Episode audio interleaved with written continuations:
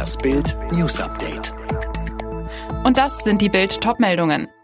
Biden zieht in der Corona-Krise alle Register. Auch Deutschland will die Impfstoffproduktion ausweiten.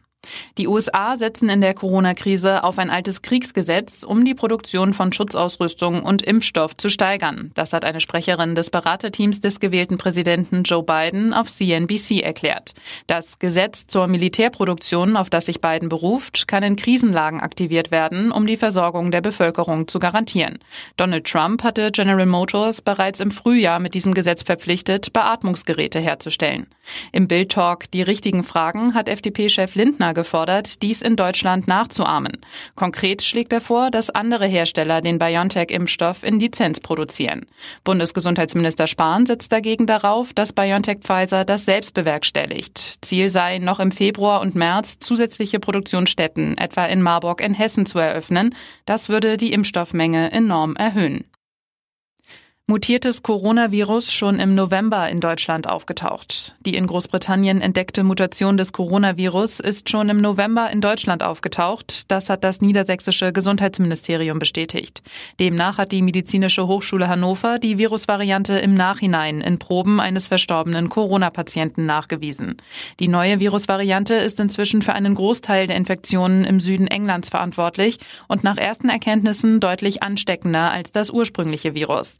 Im Krisenstab der Landesregierung in Hannover nimmt man den Fall zum Anlass, einmal mehr an die Menschen zu appellieren, die Kontaktbeschränkungen und Hygienemaßnahmen einzuhalten. Damit nehme man dem Virus die Chance, sich zu verbreiten. Und jetzt weitere Bild News.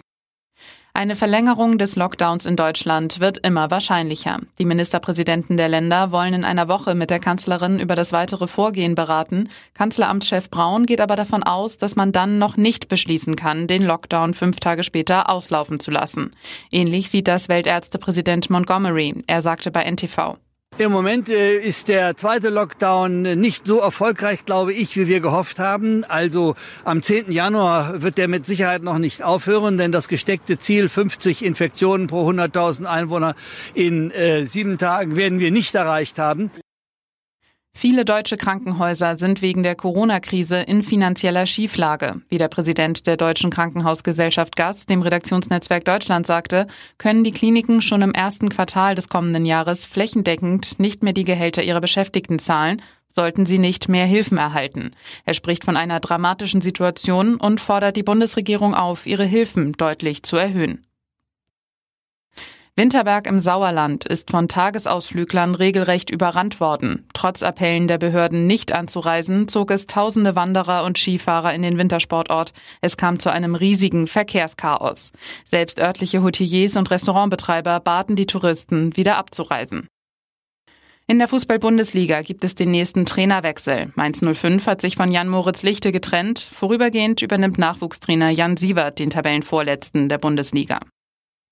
Alle weiteren News und die neuesten Entwicklungen zu den Top-Themen gibt's jetzt und rund um die Uhr online auf Bild.de. Mehr starke Audio-News von Bild gibt es auch bei den Tech Freaks, der wöchentliche Podcast über Digitales, Computer, Tablets und Smartphones. Tech Freaks, überall, wo es Podcasts gibt.